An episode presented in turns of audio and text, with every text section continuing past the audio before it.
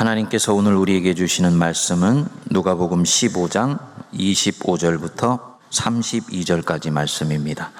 마다들은 밭에 있다가 돌아와 집에 가까이 왔을 때 풍악과 춤추는 소리를 듣고 한 종을 불러 이 무슨 일인가 물은데 대답하되 당신의 동생이 돌아왔음에 당신의 아버지가 건강한 그를 다시 맞아들이게 됨으로 인하여 살진 송아지를 잡았나이다 하니 그가 노하여 들어가고자 하지 아니하거늘 아버지가 나와서 권한대 아버지께 대답하여 이르되 내가 여러 해 아버지를 섬겨 명을 어김이 없거늘 내게는 염소 새끼라도 주어 나와 내 벗으로 즐기게 하신 일이 없더니 아버지의 살림을 창녀들과 함께 삼켜버린 이 아들이 돌아오매 이를 위하여 살진 송아지를 잡으셨나이다.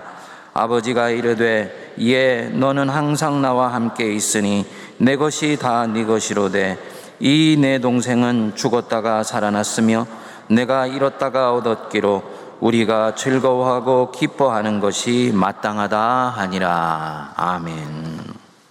여러분들 중에는 1984년도에 나온 아마데우스라는 영화를 보신 분들이 계실 것입니다. 이 영화에 모차르트의 천재성을 시기하여서 모차르트를 죽음으로 몰고 가는 음모를 꾸미는 살리에르라는 궁중악장이 나옵니다. 그는 대단히 도덕적이고 예의 바르며 사람들의 귀에 듣기 좋은 음악을 만들기 위해서 최선의 노력을 하는 사람입니다. 그에 비해서 크게 노력을 하는 것 같지도 않고 궁중에서 여자와 희롱을 일삼으며 자유분방하고 틀에 매이지 않는 이 모차르트에게서 사람의 영혼을 매료시키는 어마어마한 음악이 나오는 것에 대해서 나중에는 질투를 넘어 증오심을 갖게 됩니다. 그는 신이 대단히 불공평하고 인생은 부조리로 가득 차 있다고 느끼게 됩니다. 그래서 결국 이 모차르트를 교묘하게 죽이는 음모를 꾸미게 되는 것이지요. 예수께서 오늘 본문에서 보여주시는 첫째 아들의 표면적인 이미지가 바로 이 살리에르와 대단히 비슷합니다. 첫째 아들 아침부터 저녁까지 아버지를 도와 땀 흘려 수고하며 일을 합니다. 그리고 아버지를 늘 기쁘게 해드리기를 원합니다. 도덕적으로 반듯하게 행동하고요. 성실하게 살아서 주변의 사람들로부터 칭찬도 받았을 것입니다. 자기 동생같이 한 번씩 뛰쳐나가고자 하는 욕망이 속에서 일어나기도 했지만 그것은 안전하지도 않으며 성공을 보장해 주는 것도 아니라는 걸 알기 때문에 자기 욕망을 적절히 통제하고 할 수 있는 한 집안일에서 최선을 다하게 됩니다. 동생이 집을 나간 이후에 고생한다는 얘기를 한 번씩 듣긴 들었지만 그것은 동생의 인생이고 나는 내일이 있다 생각하면서 살았습니다. 그러던 어느 날 반일을 마치고 집에 돌아와 보니 평소에 들리지 않던 풍악과 춤추는 소리가 들린 것입니다. 그래서 종을 불러서 이게 어찌된 일이냐 하고 물었습니다. 그랬더니 종이 27절처럼 대답을 한 것입니다. 대답하되 당신의 동생이 돌아왔음에 당신의 아버지가 건강한 그를 다시 맞아들이게 됨으로 인하여 살진 송아지를 잡았나이다. 이때까지 한 번도 들리지 않던 풍악과 잔치 소리가 동생 돌아왔을 때 있다는 얘기를 듣고 그동안 이 첫째 아들 안에 눌러놨던 많은 복합된 감정들이 한꺼번에 튀어 올라왔던 것 같습니다. 그래서 28절을 보면 그가 노하여 들어가고자 하지 아니하였다. 아버지한테 노한 거지요? 또 자기 인생에 대해서 섭섭한 마음들이 튀어 올라온 것일 수도 있겠지요?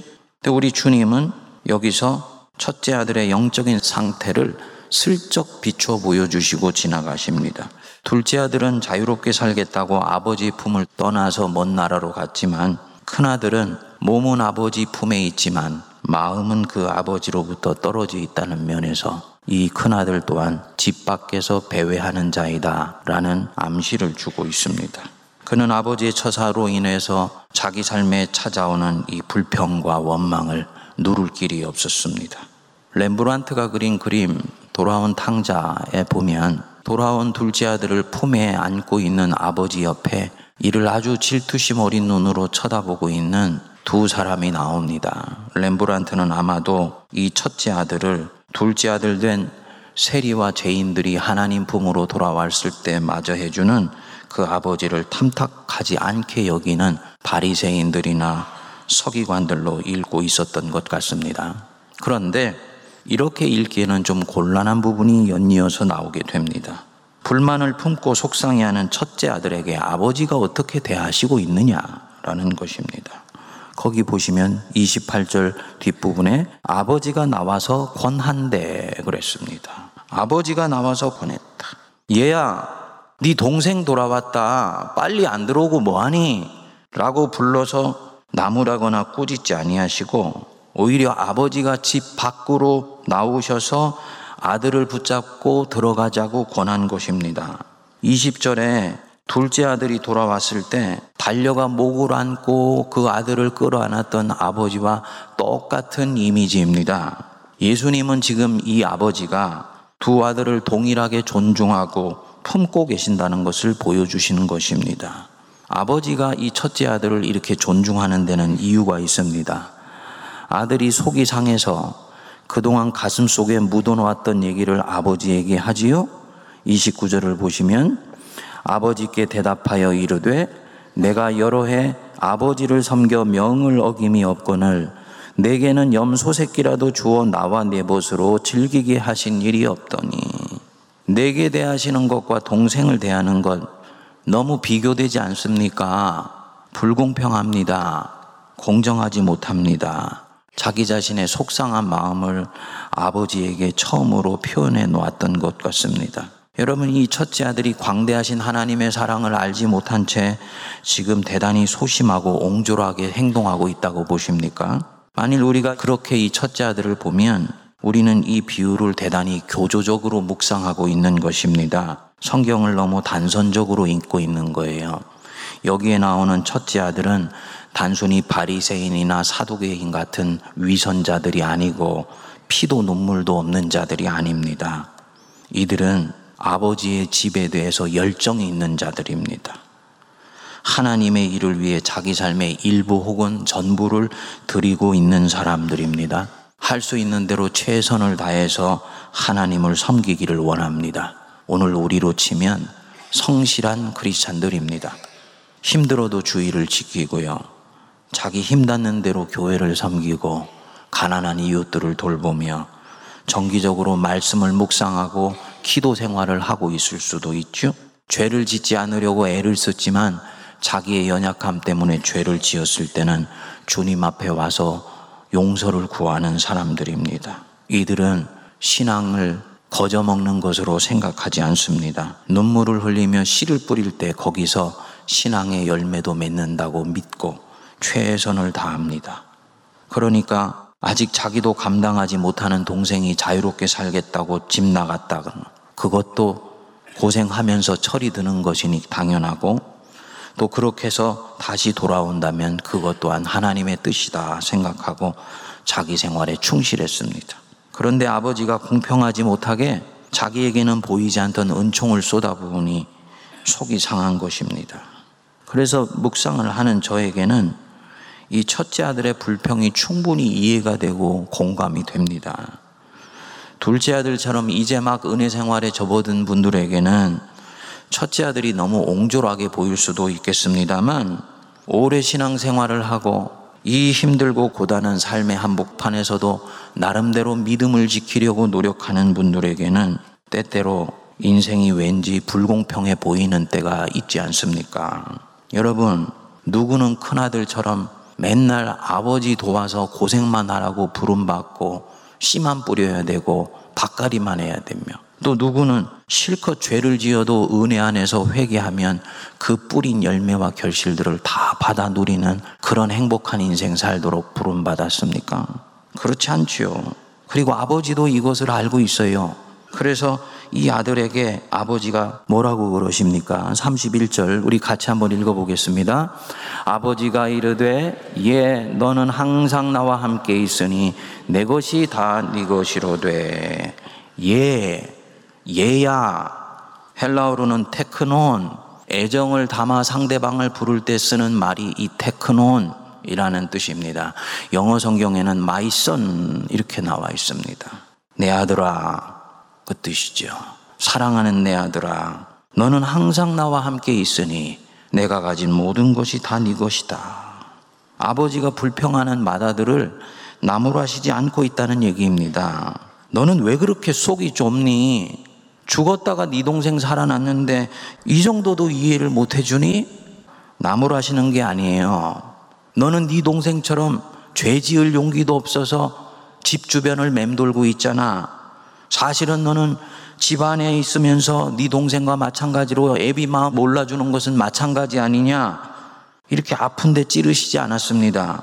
오히려 사랑하는 내 아들아, 너는 항상 나와 함께 있었다. 너는 힘들어도 내색하지 않고 내 농장을 묵묵히 지켰고 고되어도 포기하지 않고 내 옆에 늘 함께 있어줘서 네 자신이 나에게 얼마나 큰 힘이 되었는지 모른다.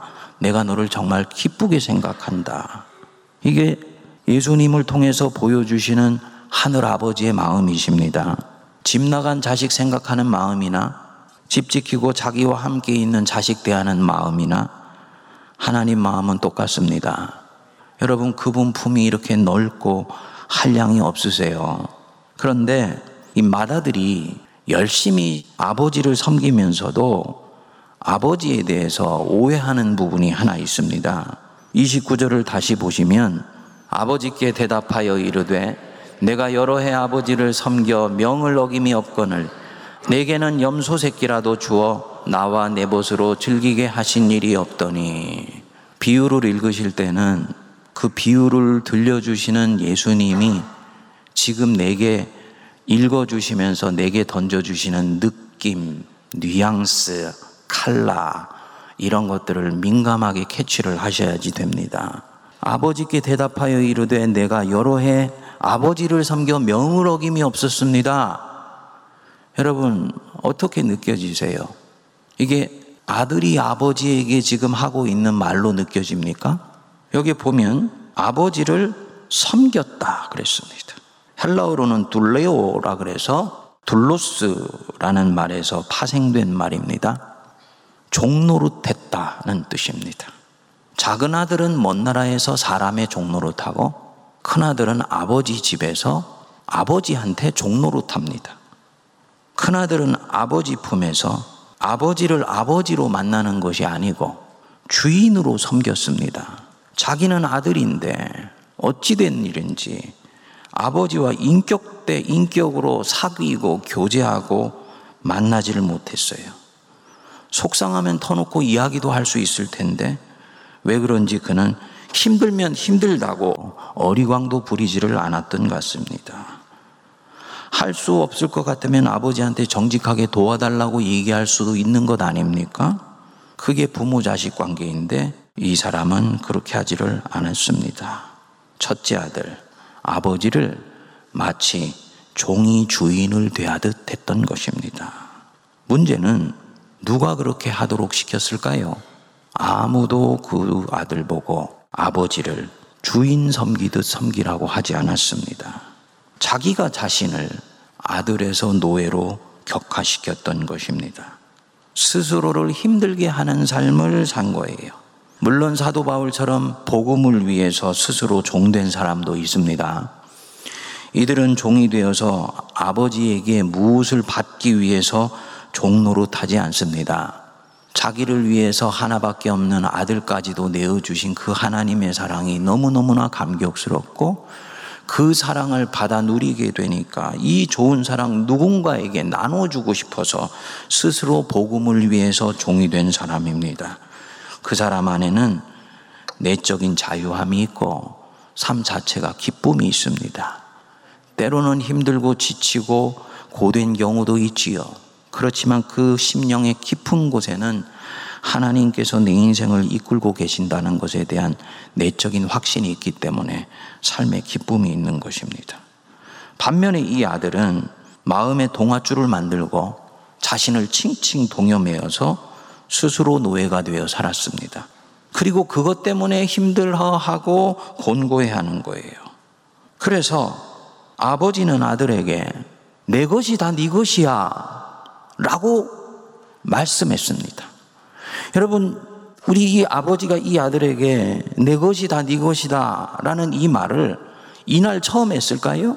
이전에도 여러 차례 했을 것입니다.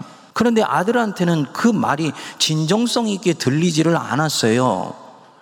혹시 아버지 집에 있는 것뭐 하나 잘못 건드렸다가 혼나면 어떻게 하지? 일이 낭패가 되어 꼬이면 어떻게 하지? 아버지 집에 있으면서 늘 종으로서 두려워하고 움츠러드는 삶을 살았던 것입니다. 자기의 소유라고 하지만 그 소유권을 누리고 살 수 없었던 것입니다.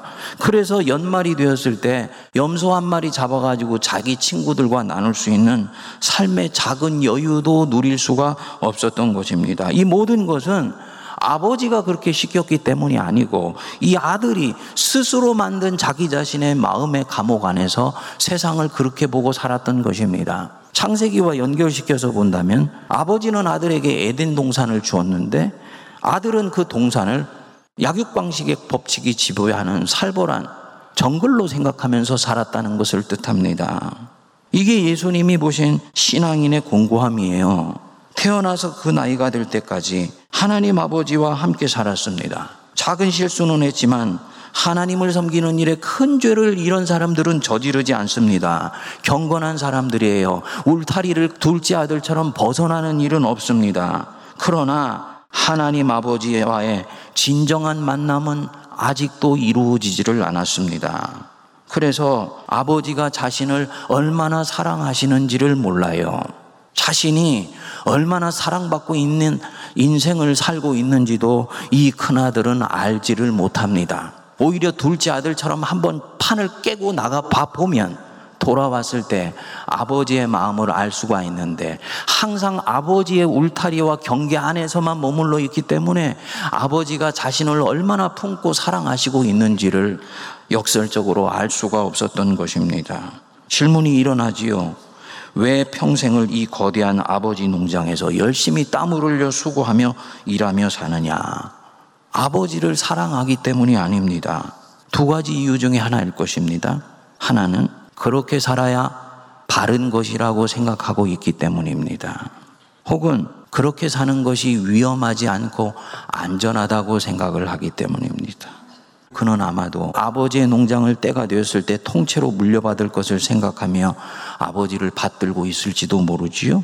그런데 보상은 자꾸 지연되고 있는 것 같고 삶의 만족감은 없는 가운데 어느 날 동생이 와서 자기가 그 누리기를 원했던 그 보상을 받는 것을 보고 그동안 눌려놨던 속상한 마음이 터져 나오게 된 것입니다.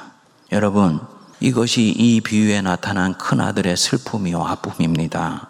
그는 사실은 집 나가지 않은 탕자였던 것입니다. 왜요? 아버지 마음을 모르는 것은 마찬가지니까. 그런데 더 고약한 것은 둘째 아들에게는 자기 문제가 자기도 알 수 있을 만큼 드러나 있습니다. 자기의 문제가 무엇인지를 알고 있기 때문에 이 둘째 아들은 영혼의 진단이 끝난 사람입니다. 영혼의 의사 대신 아버지 앞에서 앞으로 고침받을 일만 남아있는 거예요. 반면에 이 첫째 아들에게는 자신의 문제가 은폐되어 있고 가려져 있습니다. 그렇기 때문에 자기에게 왜 이런 우라통이 일어나는지도 알지를 못하는 것입니다. 이것을 찾아내어서 은혜의 손길로 치유하고 회복하는데 시간이 걸리게 되는 거지요. 그런 면에서 저는 둘째 아들보다 첫째 아들한테 더 깊은 연민을 느낍니다. 그리고 우리 예수님도 이 비유를 들려주시면서 사실은 크라이막스가 바로 이 첫째 아들에게 있다고 보셨을지도 모릅니다. 여러분, 사람은 우리가 무엇을 했는가에 따라서 우리를 평가하고 판단합니다. 그러나 하나님은 우리를 그렇게 보시지 않습니다. 31절 여러분 한번 다시 보십시오. 읽어보겠습니다. 아버지가 이르되 예 너는 항상 나와 함께 있으니 내 것이 다 네 것이로되 내 것이 다 네 것이야. 이 농장에 있는 내가 가지고 있는 모든 것은 다 너의 소유이다. 이유가 뭡니까? 네가 열심히 아침부터 저녁까지 땀 흘려 수고했기 때문에 둘째 아들처럼 집 뛰쳐 나가지 아니하고 힘든 가운데서도 아버지의 그 소유를 신실히 맡아서 청지기처럼 관리했기 때문에 아니에요. 이유가 뭡니까? 네가 나와 함께 있기 때문에 다시 말씀드려서 이 아들이 아버지와 함께 있는 이 존재 자체가 네가 내 아들이라는 바로 그 이유 하나 때문에 아버지가 가지고 있는 모든 것들은 다 아들 것이라는 거예요. 그리고 이것이 우리 예수님께서 이 비유를 듣는 사람들을 통해서 펼쳐 보여주시고자 하는 핵심적인 진리고 복음 중의 복음입니다. 그 당시의 유대인들은 아버지께 무엇인가 잘 보일 만한 것을 해야 아버지께서 자신들에게 은혜를 내려주신다고 봤어요. 그래서 이들에게 하나님은 가까운 데 있는 것 같지만 멀리 있는 타인과 같은 존재였습니다. 우리 주 예수 그리스도께서 소개해 주시는 하나님, 그런 분이 아니라는 거예요. 아버지시라는 것입니다. 그분이 너를 택한 자체로 너는 이미 그가 가지고 있는 모든 것들을 함께 소유하고 누리고 있는 에덴 동산으로 초청받은 하나님의 자녀요, 왕 같은 제사장이요, 그의 소유된 나라라는 것을 너희들은 믿어야 된다. 그리고 이제는 믿는 데서 끝나지 말고 그것을 경험하고 누리는 데까지 나가야 된다. 라고 말씀하시는 것입니다. 거듭 말씀드립니다. 아버지는 첫째 아들의 헌신을 받으셨습니다. 맏아들이 자기 내면의 허점과 죄성에도 불구하고 비록 온전한 모습은 아니지만 헌신하는 것을 아버지는 기쁜 마음으로 받으세요. 그러나 아버지는 이 첫째 아들이 가지고 있는 영혼의 곤고함에 대해서 더 깊은 관심을 갖고 계십니다. 이제 이 아버지는 맏아들이 여기서 한 걸음 더 근본적으로 나아가서 아버지가 자신에게 준 것이 얼마나 크고 놀라운 것이를 알고 바로 그 기쁨과 자유함 속에서 아버지의 집을 함께 경영해 나가기를 원하십니다. 예수님이 이 비유를 드신 결정적인 이유입니다. 둘째 아들은 집 나갔다 돌아왔기 때문에 이제부터 이 농장에서 자기를 다스리는 법을 배워야 될 것입니다. 첫째 아들은 이미 자기를 다스리는 법을 배웠어요. 율법과 계명의 울타리 안에 겸손히 머무르는 법을 이미 배우고 있습니다. 그러나 첫째 아들 또한 배워야 되는 더욱더 중요한 부분이 있습니다. 자신이 얼마나 아버지에 의해서 사랑받고 있는 자인가 라는 것을 배워야 하는 것입니다. 여러분, 생은 선물입니다. 저는 지금 한국 사회를 뒤덮고 있는 가장 무서운 힘이 있다면 두려움의 힘이라고 봅니다. 무엇인가 때문에 우리는 굉장히 두려워해요. 그러나 꼭 기억하십시오. 사회는 꼬여 있고 혼동되어 있으며 온갖 생각과 마음들이 서로 충돌하고 있지만 그럼에도 불구하고 하나님은 이 역사의 주인이시고 하나님은 하나님의 일을 결국 하실 것을 믿으시기 바랍니다. 그렇기 때문에 이 역사 속에서 살아가는 내 인생은 하나님이 주신 선물이에요. 때로는 고난도 있고 고초도 있고 삶의 중요한 고비 가운데에서 어느 길로 가야 될지를 몰라서 엎드려 기도하기도 합니다만 어느 길로 선택되어 간다 할지라도 삶은 여전히 은혜고 설사 잠시 하나님의 뜻을 잘못 분별했다 할지라도 거기에는 끊어지지 않는 하나님의 은혜가 여전히 도사리고 있다는 것을 믿으시기 바랍니다. 과거도 선물이고 지금도 선물이며 미래는 더 큰 하나님의 선물입니다. 그래서 성도의 삶은 은혜로 엮어지는 것입니다. 내가 무엇인가를 했기 때문에 주님께서 그것에 대한 보응으로 내 손에 쥐어 주시는 것이 아닙니다. 행위로는 구원받을 수 있는 육체는 단 하나도 없는 거예요. 오직 은혜입니다. 내 믿음이 여기까지 미치면 우리는 받기 위해서 섬기지 않죠. 얻어 누리기 위해서 일하지 않죠. 하나님의 일 자체를 주님과 함께하는 그 자체로 그분이 나를 사랑하시고 나는 그 사랑 너무 감사해서 또한 사랑하기 때문에 주님의 일 자체를 기뻐하면서 함께 참여하는 것입니다. 이게 바로 생명이 있고 하나님 나라, 하나님이 다스리시는 나라의 삶은 바로 이와 같은 것입니다. 살레르가 모차르트를 질투하여서 생이 불공평하다고 생각했습니다만 그가 모차르트에 대해서 죽을 때까지 알지 못했던 한 가지 진실이 있었습니다. 모차르트는 무엇인가를 얻기 위해 음악을 하지 않았습니다. 살레르처럼 음악을 통해 사람의 칭찬과 존경을 받고 왕의 절대적 사랑을 받기 위해서 작곡 활동을 하지 않았어요. 모차르트는 음악 자체에 빠져들었습니다. 음악 자체를 사랑했습니다. 음악의 세계 속에 있는 미학적 풍요함을 풍성하게 누리며 살았습니다. 그리고 그것으로 이 사람은 충분하다고 생각했습니다. 그것 때문에 이 사람은 인생을 아름답게 살았던 것입니다. 그리고 그것이 모차르트와 살리에르를 갈라놓았습니다. 오늘날 우리 성도님들 누구의 길을 선택하며 살아가시고 계십니까? 이때까지 살리에르를 생각하면서 인생을 불평과 원망 속에 살아왔다면 지금부터는 바로 이 하나님이 주신 정원 그 자체 속에 있는 비밀을 깊이 깨닫고 주님이 주신 인생을 하나님과 함께 향유하며 사는 주님의 자녀 되시기를 주의 이름으로 축복드립니다. 기도하겠습니다. 하나님 아버지, 너는 항상 나와 함께 있으니 내 것은 다 네 것이다. 내 사랑하는 아들아. 말씀하시는 주의 음성을 듣게 하여 주시고 이것 때문에 내 생활을 묻고 있는 많은 염려와 두려움과 걱정으로부터 자유케 되며 왕의 정원을 살아가면서 마치 정글처럼 살아가는 내 자신으로부터 벗어날 수 있도록 은혜를 내려 주옵소서. 예수님 이름으로 기도하옵나이다. 아멘.